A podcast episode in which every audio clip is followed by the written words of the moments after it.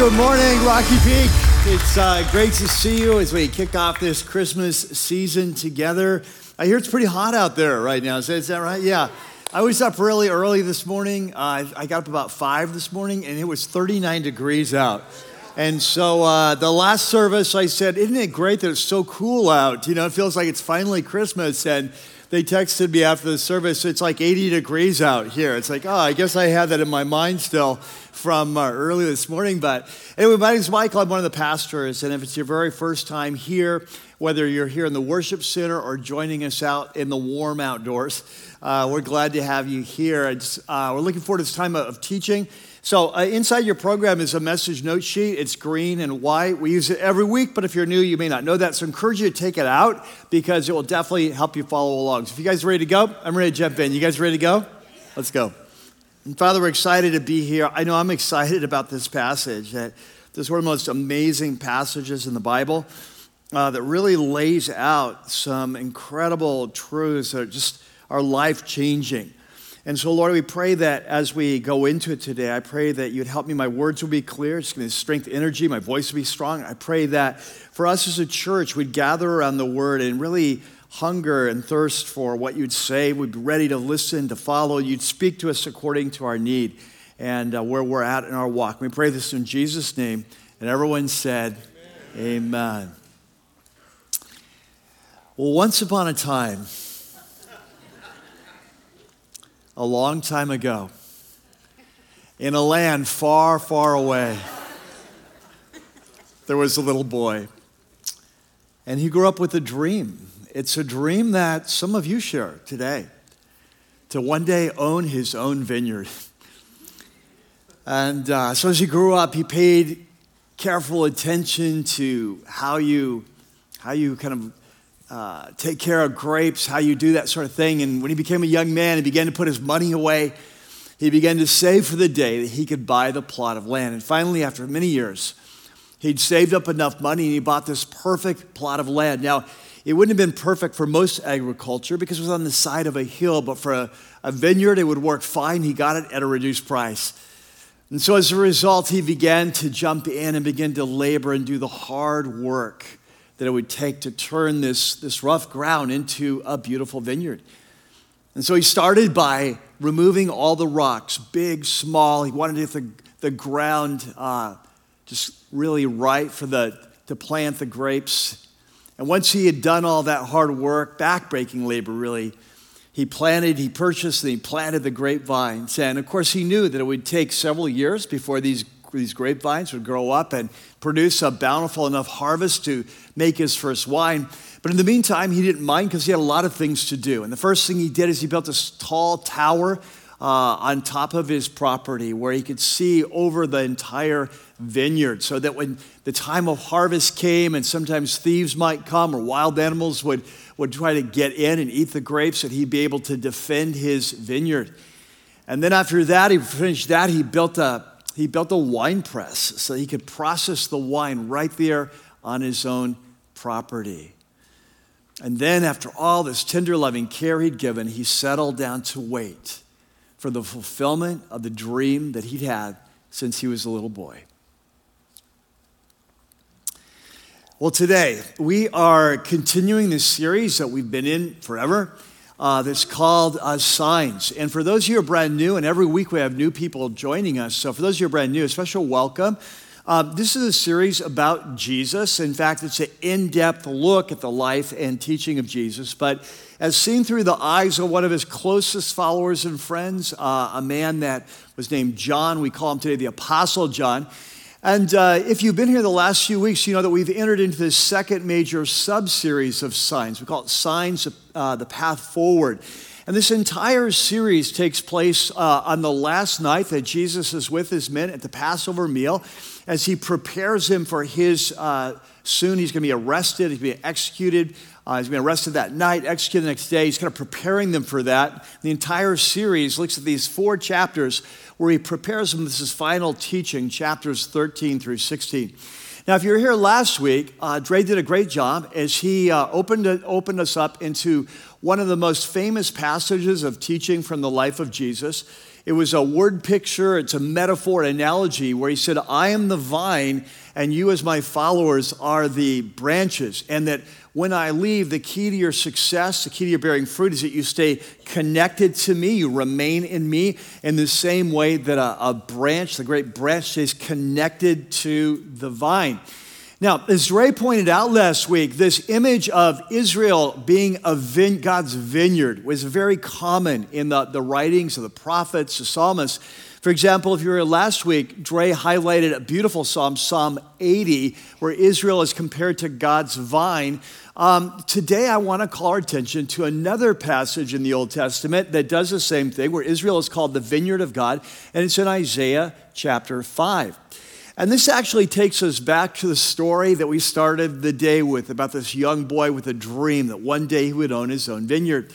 Uh, this comes from Isaiah. It's kind of my version of Isaiah chapter 5, where God speaks to the nation of Israel. And in this parable that God tells, God is the farmer, Israel is the land.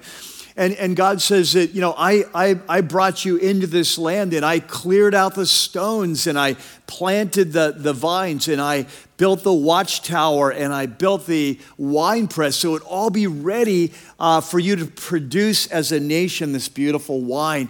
But he says the reality is, is instead when I came to look for good fruit, there was no good fruit. And what we see is that in the Old Testament, though Israel is often compared to a vineyard or a vine, there's never one time when it's a positive comparison. In every case, Israel fails to produce the, the fruit or the, the vine, the wine that God is looking for. In fact, there in your note sheet, this is how that story in Isaiah 5 ends. Uh, God says that the vineyard of the Lord, and of course, whenever we see Lord in all caps, what does that mean? Yeah, Yahweh. So the vineyard of Yahweh Almighty is the nation of Israel. He says, Israel is my vineyard. Earlier, he talked in this parable about how he had cleared the stones and built the watchtower and, and built the, uh, the wine press, just like in the opening story. But he says, uh, the people of Judah are the vines. Notice that language, the vines he delighted in. And so he looked for justice. So God came to his vineyard looking for great fruit. And in this analogy, so I'm looking for uh, uh, social justice, you know, not, not as it's often used today, but like justice, you know, uh, in the court system, uh, uh, justice, kind of righteousness in the land where uh, people aren't oppressing the poor and that sort of thing. And he said, So I looked for justice, but I saw bloodshed, I saw violence. Uh, and I saw, I looked for righteousness, but I heard cries of distress. And so this nation that God had brought into the land and that He had tended as if they were a vineyard in order to produce great fruit, to be an example of here's what happens when a people follows the Lord and just this beautiful society that because of their rebellion, as we'll see later, that they had not borne good fruit. And so, what I want you to catch again is that uh, this vineyard analogy, Israel being the vineyard of God or the vine of God, it runs throughout the Old Testament.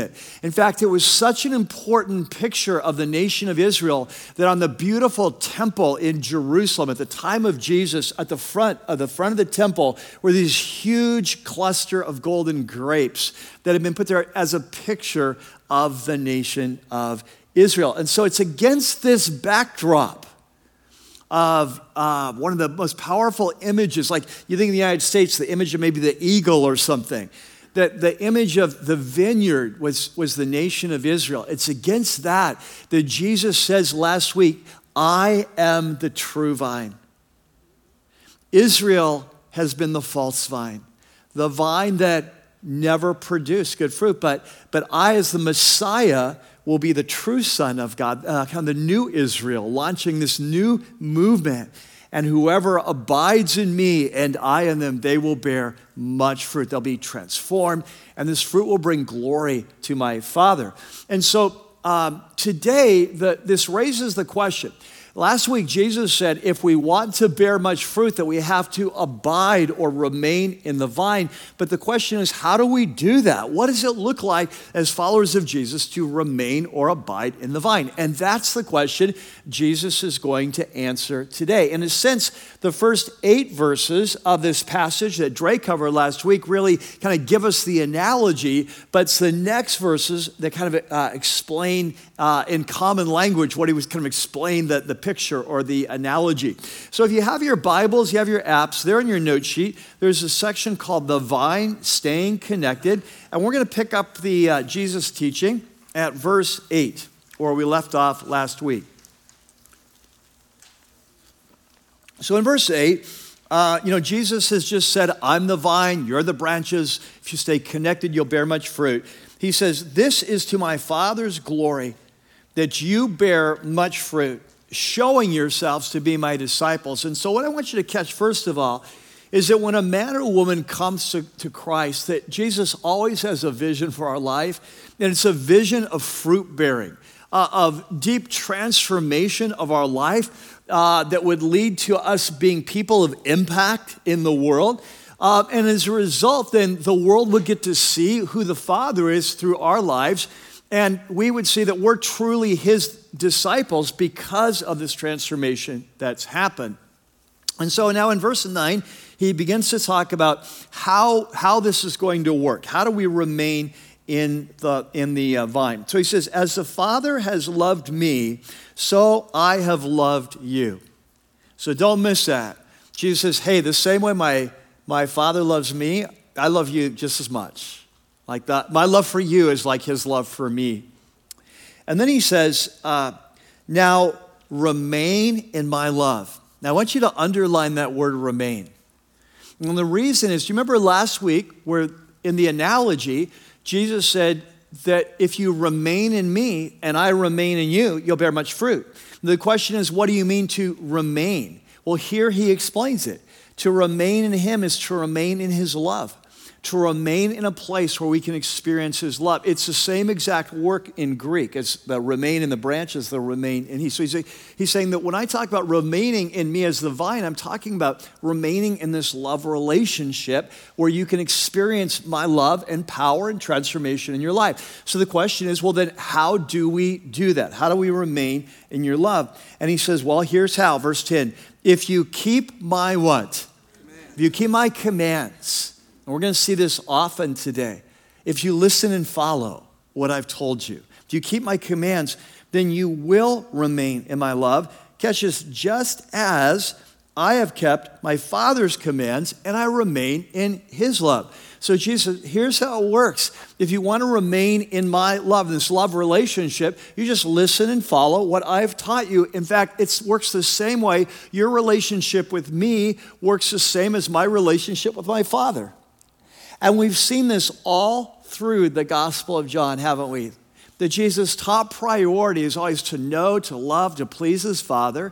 In fact, back in John chapter 8 and verse 29, you might want to write that down for later. It's not on your note sheet, but in 829, Jesus said, The Father is always with me because I always do what pleases him. And so, what Jesus says is, hey, your relationship with me works like my relationship with my Father. I've listened and followed Him, and so we've remained in this love relationship. That's the way it works for you as well. And then he says in verse 11, he says, Now I've told you this. Uh, what does he mean by this? Well, what he's been telling us the whole chapter, this whole illustration of the vine and the branch bearing fruit, remaining in him, remaining in his love, uh, obeying his commandments. There's the key to that. He says, I've told you all of this so that my joy may be in you. Now, I want you to catch that. I think it's one of the most powerful statements Jesus ever makes. He said, The reason I've come, the reason I've taught you all of this is because I want you to experience my joy, the joy that you were created as a race to experience. And then he goes on and, and says, I want you to, to experience my joy. But he says, uh, and so that your joy may be what? Complete, or the, the word in Greek, just full, overflowing, you know, filled to the top. And so Jesus says, uh, remember, he said back in chapter 10, I've come that you might have life and have it to the full. In many ways, this is saying the same thing, or something very similar that, that I've come that you might have my joy, to restore your joy as a race. Verse 12. Now he goes back to this thing of command. Remember, he just told us that the key to remaining in his love was to obey his commands. But now he tells us here's what I mean by that. Here's my top priority. He says, My command is this that you love each other as I have loved you. Now, that's not the first time he said that in this evening, is it? Uh, I don't know if you remember, but back at the start of this subseries, back in chapter 13, you remember Jesus washed their feet, and then he said, A new command I give you that you would love one another as I have loved you. And he said, And this is how everyone will know that you're really my disciples. They'll love you. So, like a good teacher, he is kind of going back and reviewing what he's told them earlier in the evening, but he's using a different metaphor. Uh, and, and instead of like the washing of feet, now he's uh, talking about remaining in the vine. But the message is the same. This is my top priority. We'll come back to that later. And now he talks about what true love looks like. And as we've often talked about before, true love is about seeking someone's best interest. And uh, it's often laying down our life for their best interest. And so he says, Greater love has no one than this to lay down one's life for his friends. And of course, that's what Jesus is about to do for them. They don't know that. But he says, You are my friends if, there's a big if there, so let's underline that or circle it, or if you're Dre, highlight it. Hey, if you are my friends, if you do what I command. So it's the second time he's said this. He said, If you want to remain in my love, then you need to obey my commands. And here he says it in a different way You are my friends uh, if you do what I command you. And then he says in verse 15, You know, I no longer call you servants. And in the Greek, the word is literally slaves there. Uh, I no longer call you servants or slaves because a, a, servant doesn't know his master's business. And so in the ancient world, you know, if you had slaves, um, you wouldn't necessarily tell them all the whys. They're not like part of your inner circle. You just tell them what to do. He says, but, but we're moving into a new level of relationship. So this last night, Jesus is with them. He's beginning to share more, more of his heart. And of course, this will continue after his death and resurrection with the coming of the Holy Spirit, as he said back in chapter 14, the Father and the Father and I will come and live with you. And so there's going to be a new level of intimacy between Jesus and his disciples. And he says, uh, uh, in, because everything I learned from the Father, I have made known to you. Now he says something interesting. He says, You did not choose me, but I chose you and I appointed you that you may go and bear fruit. That's why I chose you. Fruit that will last, in other words, for eternity. And so that whatever you ask in my name, the Father will give you. This is interesting. Jesus says, um, You didn't choose me, I chose you. Now, of course, if, they're, if you're them, they're like, What are you talking about? Well, I chose you. Uh, remember back in chapter one where they were followers of John the Baptist and then they chose to follow Jesus instead. Uh, in the other gospels, we looked at this early in this series. There was times that later on in their life, Jesus called them to leave their nets and their careers and their families, and they chose him, right? So they would be conscious of those choices. But Jesus says, here's the thing. Remember what he said back in John chapter 6 and verse 44? He said, No one comes to the Father unless the Father draws, or no one comes to me unless the Father draws them. And so the reality is, whenever we choose Jesus, it's because beforehand Jesus has chosen us. And so, uh, this in, in, Scripture, you always have these two things held together God's choice and our choice. It's not one or the other, it's a both and. And how that works out, there's always some mystery there. But Jesus says, Yeah, I know you chose me, but hey, the important choice is that I chose you. I chose you long before you chose me. That's why you chose me. And he says, on top of that, I chose you to be fruitful. And I, I just want to stop here for a second and, and have you just reflect on that for a minute. If you're a follower of Jesus, as we see all through the Bible, it means you've been chosen before time. And not just chosen, but be chosen to be fruitful, chosen to experience life transformation, become like Jesus, and to make an impact in the world. Amen? And that's a beautiful thing. And so he, he says in that, but notice what he also says. He says, and so I've chosen you to bear this fruit. He says, so that whatever you ask in my name, the Father will give you. And this is something that Jesus has said so many times this last night of his life. Uh, at least three or four times he will say this. Uh, he said it back in chapter 14, where he said, uh, after, he said, whoever believes in me, they will do even greater things than I have done. And then immediately he says, So whatever you ask in my name, you'll be done. So, one of the ways that we partner with Jesus to bring his kingdom to earth, one of the most important ways is through prayer.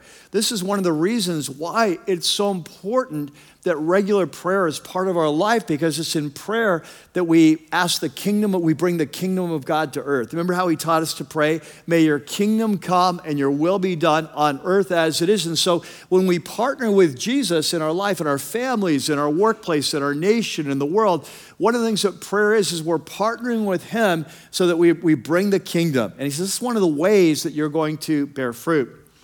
And then he ends up, he wraps up this section by going back to this command again. He said, remember that the key to our growth is our obedience, but he said, This is my command. Uh, wrap it all up. He says that you would love each other. All right? Now, what I want to do is we've laid out the last couple weeks the outlines, the, the flow of this passage, if you will. I'm the vine, the true vine. Uh, unlike Israel of the past, I'm the true vine. And uh, as we move forward, the key to your future, the key to your success, bearing fruit, is staying connected to me. And the key to your connection is that listening and following. And the most important thing, when I talk about listening and following, is loving one another. And if you do that, that will lead to my Father's glory, your fruitfulness, and great joy. All right, so that's, that's the flow. Now, what I want to do today is I want to highlight just quickly three what I'm calling life changing lessons that Jesus is laying out for us today. And there in your note sheet, you have a section called The Vineyard Three Life Changing Lessons. And I want to be really clear that I, have chosen these words, life changing lessons, very carefully. Uh, these are not hyperbole. Uh, I'm not exaggerating to make a point or get your attention. One of the things I've told you throughout this series is, to me, some of the best teaching in all the Bible about who God is, who we are, how our relationship works. Some of the best teaching in all the Bible is in John 13 through 16, this current series we're in. This is another one of those examples. That today Jesus is laying out for us three truly life changing principles that, to the extent we believe Him and to the extent we buy in, our life will be changed and that uh, as we grow, uh, one way to measure our spiritual growth is to, by the extent to which we believe Him and buy into these three principles. So, to the extent that we buy in, our lives will be changed. They're, they're really that important. So, because, just because of time today, we're not going to spend a lot of time on each one. I don't think it's really even necessary. They're fairly simple, they're just incredibly profound. And then after we lay out the, the three principles, I'm going to come back and ask three key questions, one question for each principle, to do some application and some self evaluation in our life. So, there in your note sheet, you have this section, as I mentioned, the vineyard, three life changing lessons. Let's jump in. The first lesson that Jesus highlights for us is that obedience is the key. You say, well, what do you mean? Obedience is the key to what? It's the key to everything. It's the key to remaining in the vine. It's the key to remaining in His love. It's the key to bearing fruit. It's the key to our joy. It all goes back. He keeps saying this over and over. Now, earlier today, I mentioned that when Jesus talked about love, that like a good teacher, he'd already talked about this once earlier, back in chapter 13. And in a similar way, Jesus is not only going to talk to us about obedience here in chapter 15, he's already talked to us about it once back in chapter 14. Uh, I don't know if you remember this, but a couple weeks ago we talked about the coming of the Spirit. And Jesus said, I'm leaving, in chapter 14, verse 15. He said, I'm leaving, but don't worry, I'm sending someone to take my place, another paraclete, a parakletos. Remember, this advocate, helper, counselor, mentor who's going to lead you, guide you, and empower you to live this new life and to carry out the mission I've given you.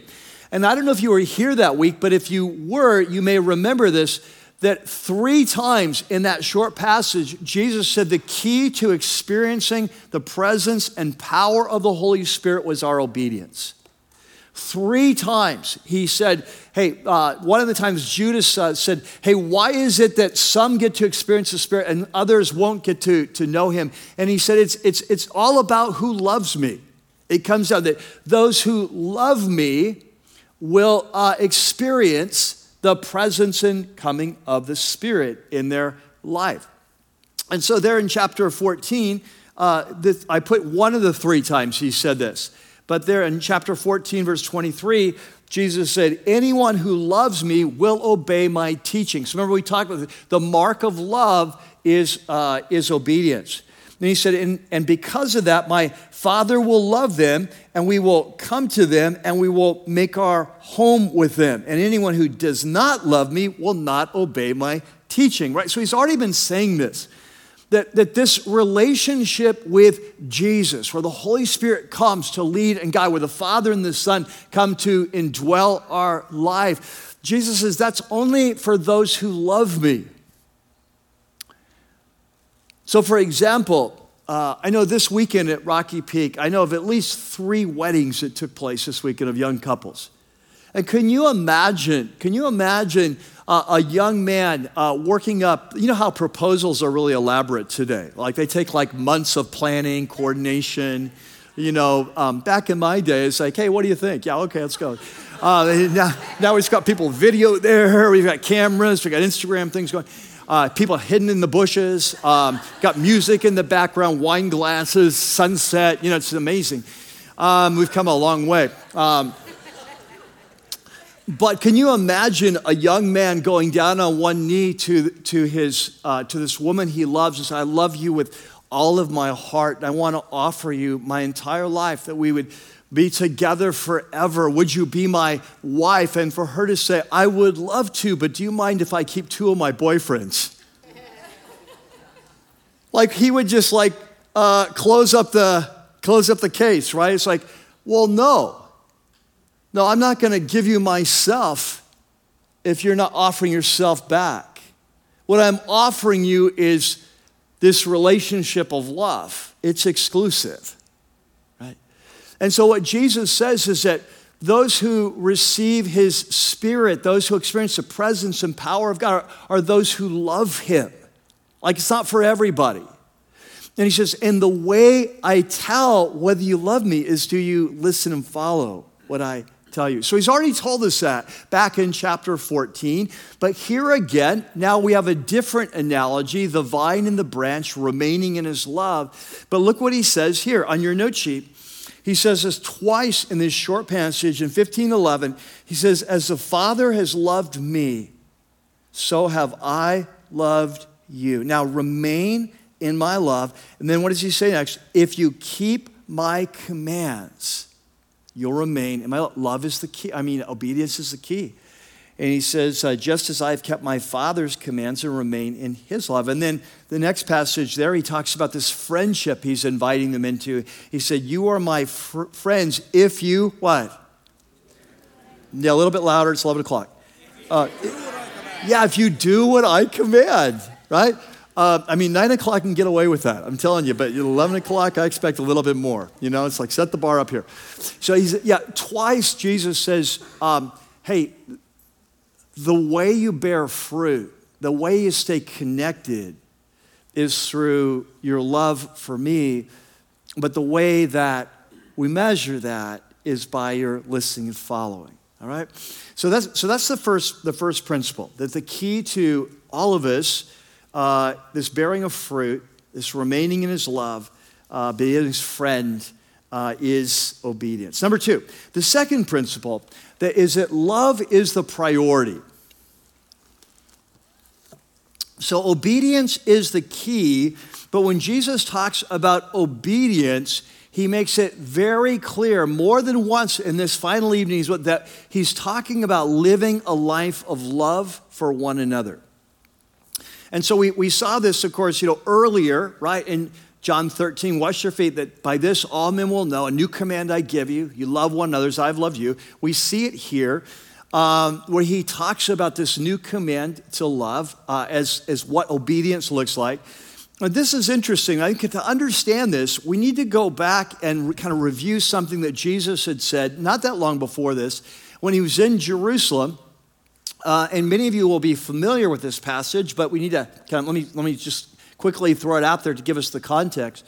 So, one of the things Jesus had once been asked uh, of all the commandments in the Torah, in the, in the Torah, in the first five books of Moses, and there were, according to the rabbis, 613 of them.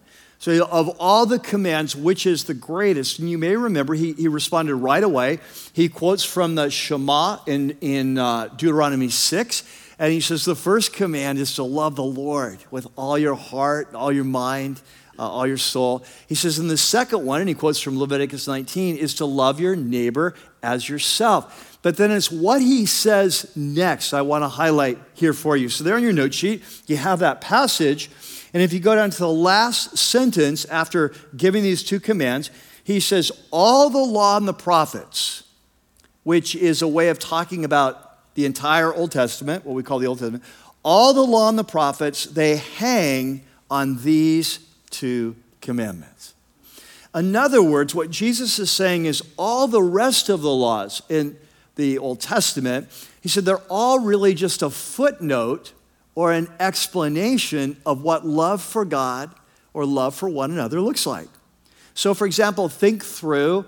Um, think through the Ten Commandments. What does it look like to love God? Well, it means like having no other gods before me. It looks like no images that limit who I am. Right? Um, it looks like um, honoring your father and mother. It's like these are things it looks like to um, to love God, right? And so, what does it look like to love one another?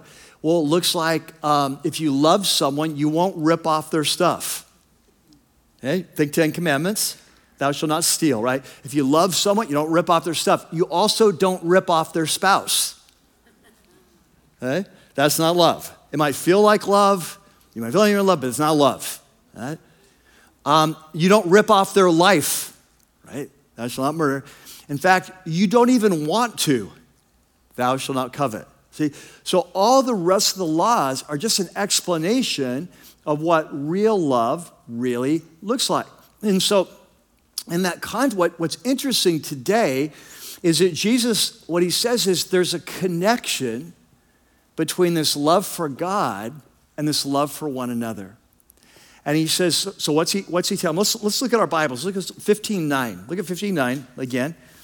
He says, As the Father has loved me, so I've loved you. Right? So remain in my love. So he says, you need to, the first step is to love me, right? Love the Lord your God with all your heart. Remain in my love. He says, but then he says, if you keep my commands, you will remain in my love. Okay, we get that. But then in verse 12, he says, and my command is this that you love each other as I have loved you. So when we come to Jesus, and we say, How do I abide in you? He says, You need to keep my commands. And we say, Well, what does that look like? He says, It looks like living out a life of love for one another. There's a connection that we can't say, as John will say later in 1 John, we can't say we love God who we haven't seen if we don't love our brother and sister whom we have seen. So if we're going to abide in the vine, love is the priority, right? Now, of course, it's love as defined by the Bible, right? Not everything that would be called love today would be defined as love in the Bible because not everything we call love today would be positive or it would be some it would be destructive, right? So, uh, love is a priority. The third principle is that joy is the reward. So, this is very counterintuitive. You know, even as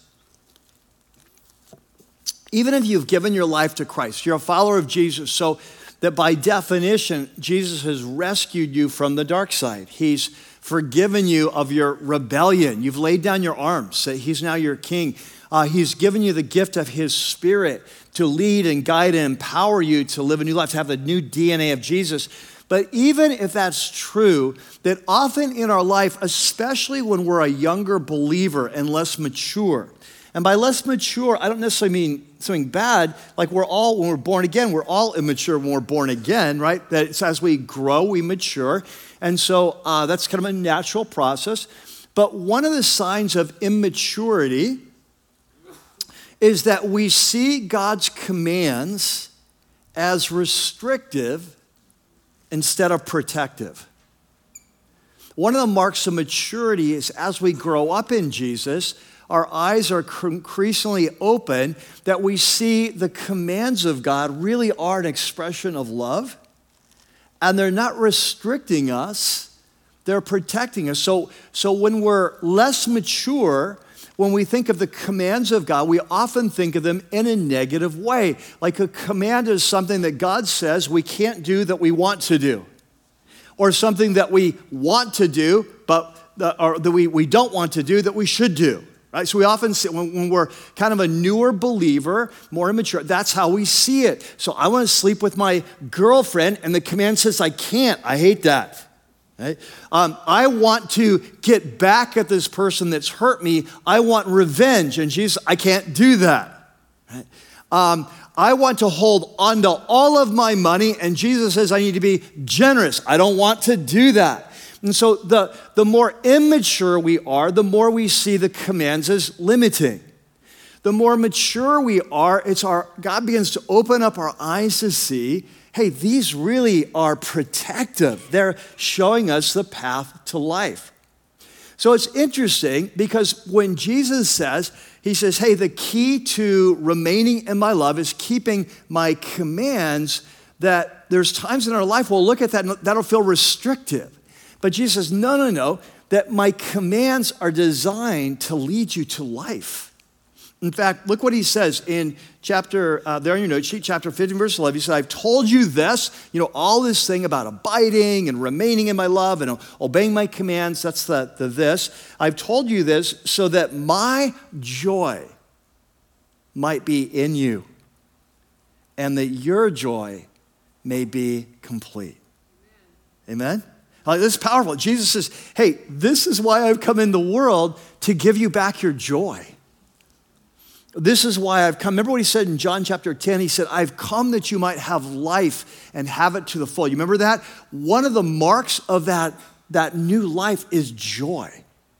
A joy that's not dependent on our circumstances, but it's dependent on our relationship, of Jesus, this new love that we have for others, a whole new outlook on life, the future that He has planned for us. So Jesus says, The reason I've come is to give you back your joy. In fact, I want you to know my joy, and I want your joy to be fulfilled. And so if you will stay abiding in me, if you stay connected with me, if you listen and follow my commands, if you learn to live out this life of love, it will lead you to joy. Amen. Beautiful, right? So, three powerful life principles that if we were to really believe and embrace any one of these things, that obedience is the key, right? That, um, that love is our priority in every situation, that joy is our reward. Any one of those interlacing principles um, can be completely life changing. And here's what I want you to catch to the extent that we buy in, our life is changed. And in one sense, much of our growth as believers is our growth in believing that these things are true. Like the more we believe that obedience is the key to fruitfulness, the more we will be fruitful and our life will be transformed. The more that we believe that love is our priority, the more joy we will have. You see, it's like it's a, there's sort of a, a just a, a reciprocal relationship. The more that we buy in, the greater the life that we experience. Now, so what I want to do right now is just do a little bit of self evaluation. Now, let me warn you this is a time for you to be evaluating yourself, not the person next to you.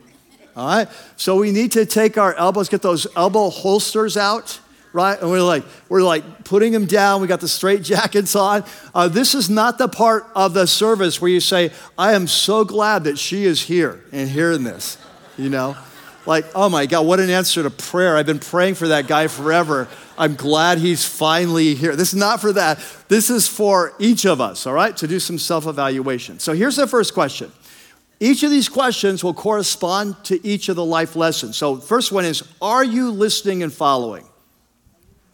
Are you listening and following? So, you know, here at Rocky Peak, we use that language of listening and following a lot, and I love that language. But the danger of using any language a lot is that sometimes you can forget what you're saying. So when we talk about listening, we're, we're talking about this posture of going through life with our eyes on the Lord and saying, Lord, uh, my eyes, uh, my ears are open to you. Like, like, what do you want me to do? Like, we're this kind of our posture in life. I think about if you've ever been to a really nice restaurant, uh, it has to be pretty high end. But uh, if, if so, you may even have a dedicated waiter just for your table. And, and they're always, they're back away. Like, you're not real aware of them, but they're super aware of you. And I mean, the minute your, your water glass is half full, they're, okay, this, like they're, they're, they're just, their eyes are on you. They're waiting on you. And, and sort of that posture, you know, that as followers of Jesus, that our eyes will be on Him, that our ears are open. Lord, is there anything you want to say to me today in this situation? I'm listening, right? And then, of course, following is that once He tells us what to do, that we, we do it, we're obeying. So when we talk about listening and following, it's a posture of, of kind of uh, eyes on Him, and then and following is following what He said. It's obedience. So the question is, are you listening and following? Now, here's the thing. In our lives as followers of Jesus, any religions like kind of like this, but um, in our relationship with Jesus, there's always a tendency, it's a natural human tendency to try to substitute something else for obedience. Right? Well, there's this natural tendency to make some sort, to substitute some sort of sacrifice for obedience. So, for example, um, that rather than doing what God wants me to do, that sometimes our, what we'll try to substitute is participation. Like, I'm not obeying, but okay, I'll start going back to church more. Uh, I, am not obeying, but uh, at least I'll go to a life group. I'll join a life group. Um, sometimes we'll try to substitute service. We're not obeying, but uh, I'll start serving. I'll, I'll do anything. I'll serve in middle school. Um, I'll serve in kids ministry. I'll, I'll, I'll serve in uh, uh, uh, babies. You know, I don't even like babies, but I'll, I'll, I'll, take care of babies. You know, I'll go to Tanzania, Lord. You know, like I don't want to obey you, but I'll try. I'll substitute service. Sometimes we we substitute giving. Well, I know I'm not really walking with the Lord right now, but at least I'm still tithing. Right? We're going to kind of. We're gonna, it's almost like we have this balance between obedience and service, and so it's like when our obedience is like is, is getting kind of weak, we like, well, what can I add uh, to my service or participation to kind of bring this scale back in line? Sometimes we do it with knowledge that we're, you know, we're like our, the Holy Spirit's talking to us about our marriage. But instead of really listening, what do I need to do to humble myself and serve my wife or to make this marriage work? Instead, we throw ourselves into apologetics. We get really into apologetics or into some sort of theology as if, as if like this, I'll, I'll grow in this way. You see what I'm saying? There's this natural tendency to substitute something else for obedience. But can I tell you, in the spiritual life, there is no substitute. In fact, in uh, you know, earlier today we talked about Israel, and we talked about uh, this this uh, parable in Isaiah chapter five with the, the, the parable of the, vineyard. And, and so they're, you know, that's, that's how Israel looks to God. They're the vineyard that's not bearing fruit. They're, they're disobeying, right? But earlier in chapter one, just four chapters earlier in chapter one, guess what? God says, hey, you're all going to temple. You're all, uh, you're, and, and, not like, you know, like uh, today Jews go to te- temple, just mean like synagogue, but, you know, the temple uh, in Jerusalem. You're going to the temple. You're offering sacrifices. You're burning incense. You're saying your prayers. And God basically says in Isaiah ch- chapter 1 knock it off. I can't take it anymore. It's nauseating to me. I don't want your sacrifices. I'm tired of your incense. Stop your prayers. Even if you multiply prayers, I'm not listening. See, they were trying to substitute sacrifice for obedience. It never works. Earlier in, in Israel's history, the first king, King Saul, we won't go into the whole story, but there was a situation where God had been very clear with him about what he was supposed to do through the prophet Samuel. He'd given him specific instructions. But, uh, but Saul began to panic, and instead he went ahead and disobeyed the Lord, and instead he offered him sacrifices uh, to try to make it right. And when the, the prophet Samuel got there, this is what Samuel asked him. He says, Does the Lord, uh, Yahweh, does Yahweh delight in burnt offerings and sacrifices as much in, as, as in obeying the Lord? To obey is better than sacrifice and to heed is better than the fat of rams. And so when God is calling us to do something, there's nothing else that we'll do. There's no, no other kind of sacrifice, involvement, service, giving. Uh, you know, nothing else will, will, because the reason he's asking for what he is, is that's what's holding us up. And if it wasn't, he wouldn't be asking us for it, right? That's what's holding up our transformation. That's what's holding us up from bearing fruit. And, and so, and so nothing else will do. That's the plug that has to be pulled. Right? I love what Oswald Chambers says there. He says, the golden rule for understanding in spiritual matters, it's not intellect, but it's obedience. Obey God in the thing that He shows you, and instantly the next thing is opened up. God will never reveal more truth about himself until you've obeyed what you already know. If things are dark to us spiritually, it's because there's something we will not do. And so the question I'd ask for you is you've seen Jesus' vision for your life. His vision for your life, he chose you so that you would be fruitful. You'll be connected with him. Your relationship with him would be the most important relationship with, uh, in the world, that it would be the source of your joy, that you would be being transformed and changed, you'd be being used to, to do things that make a difference for eternity. This is his vision. And the question is, are you experiencing that in your life? And if not, then we need to go back to the, to, to the drawing board and say, is there something that the Lord has talked to me about, either now or in the past, where I've said no and I've tried to substitute something for obedience? instead. Number two, the second question is Is love your top priority? So Jesus is very clear today. Twice he says, You know, the, this is my command that you love one another. So he said the key to your abiding is your obedience, but the key to your obedience is your love, as defined by Scripture. He said that more than once.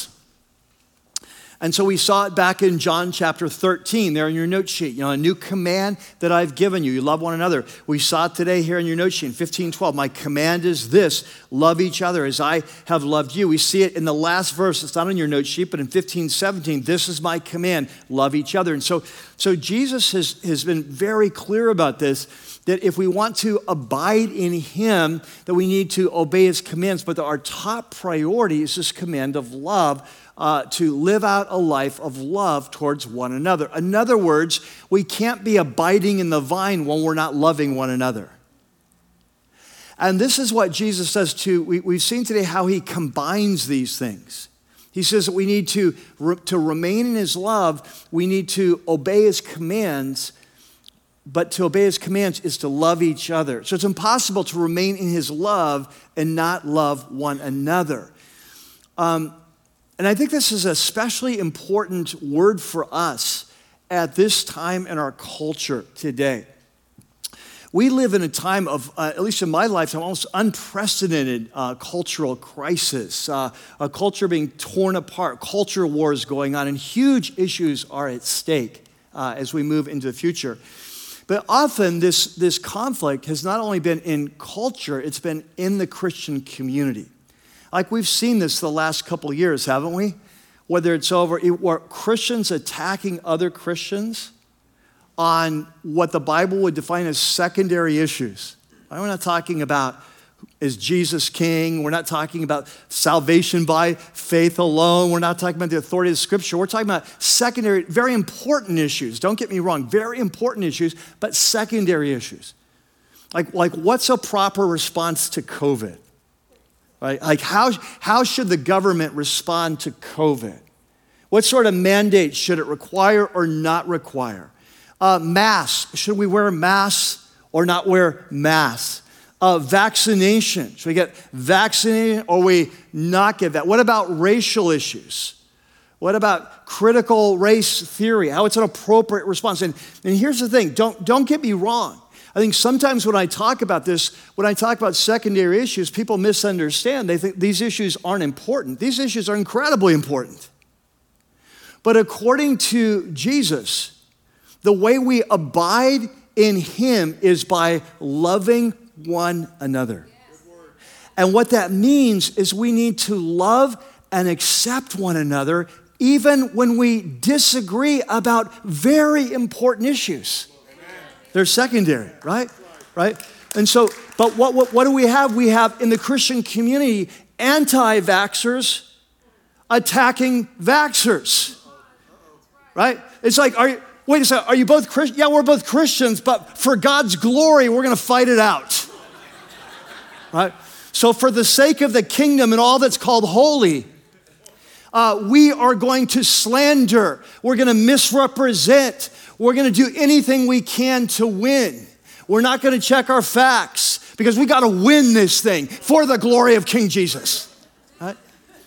Can you see how messed up that is? You see that Jesus said that it's by bearing fruit that my Father will be glorified. And this is how you do it. You love one another, even when you disagree about important issues. And the irony is, sometimes in the name of loving God, we will slander or attack a brother or sister, claiming it's for God. But look what John says in 1 John there in your note sheet. Whoever claims to love God and yet hates a brother or sister is a what? Liar.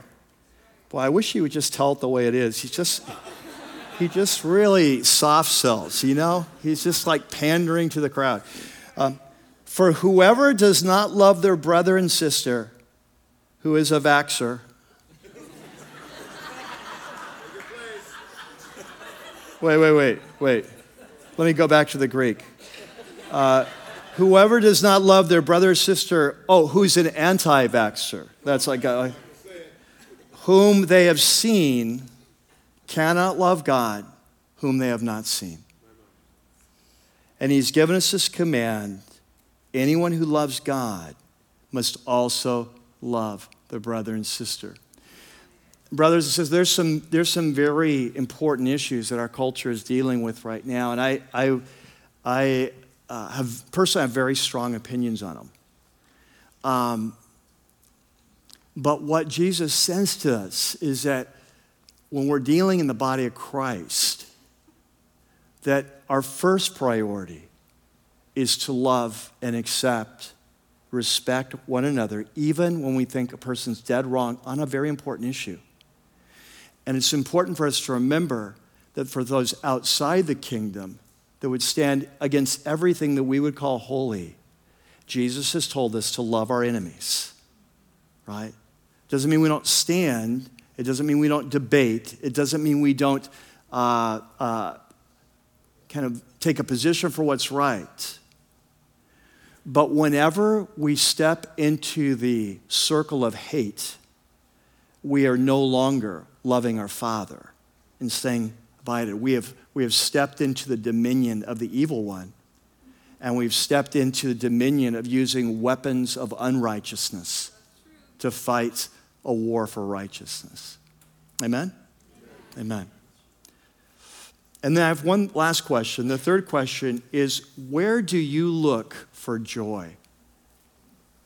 You know, Jesus has been telling us this entire gospel that he's come to give us life and life to the full. We've seen today that even though he tells us, we often have a reticence to embrace his command because we seem to believe that really the path to life and path to freedom, the path to fulfillment is in doing my own thing, not obeying someone else.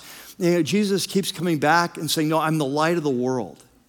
And the reason I've come is to light it up, to show you the path to life. And today, he says it in a different way. So I've come that you might have joy, to restore your joy. But he says this joy comes not by doing your own thing. Your joy comes by pressing into your relationship with me, making that your top priority, uh, loving me, obeying me, living out a life of love. And as you do, you will begin to discover more and more the joy that I have and the joy that you are created experience. And so the question is like, to what extent do we believe him? Where are we looking for our joy? Let's pray together. So, Father, we come today once again to some beautiful teaching of your Son. We are so thankful for him, the light of the world that lights our path in the midst of a dark world. And Father, as we come today, these three life changing principles it's our, it's our obedience to you that is the key to our remaining in your love. It's, it's our living out this life of love is the key to our obedience. And that it's staying connected and living out this life of love that leads to our joy. And so, Lord, we pray that as we grow in you, that you would have mercy on us. I pray that you'd open our eyes of our heart to see these things, to embrace these truths, that we might experience the life you've come to give us, and we might experience your joy, and that ours might be full. And that through that, your glory, the glory of your Father, might be revealed. We pray this in Jesus' name. Amen.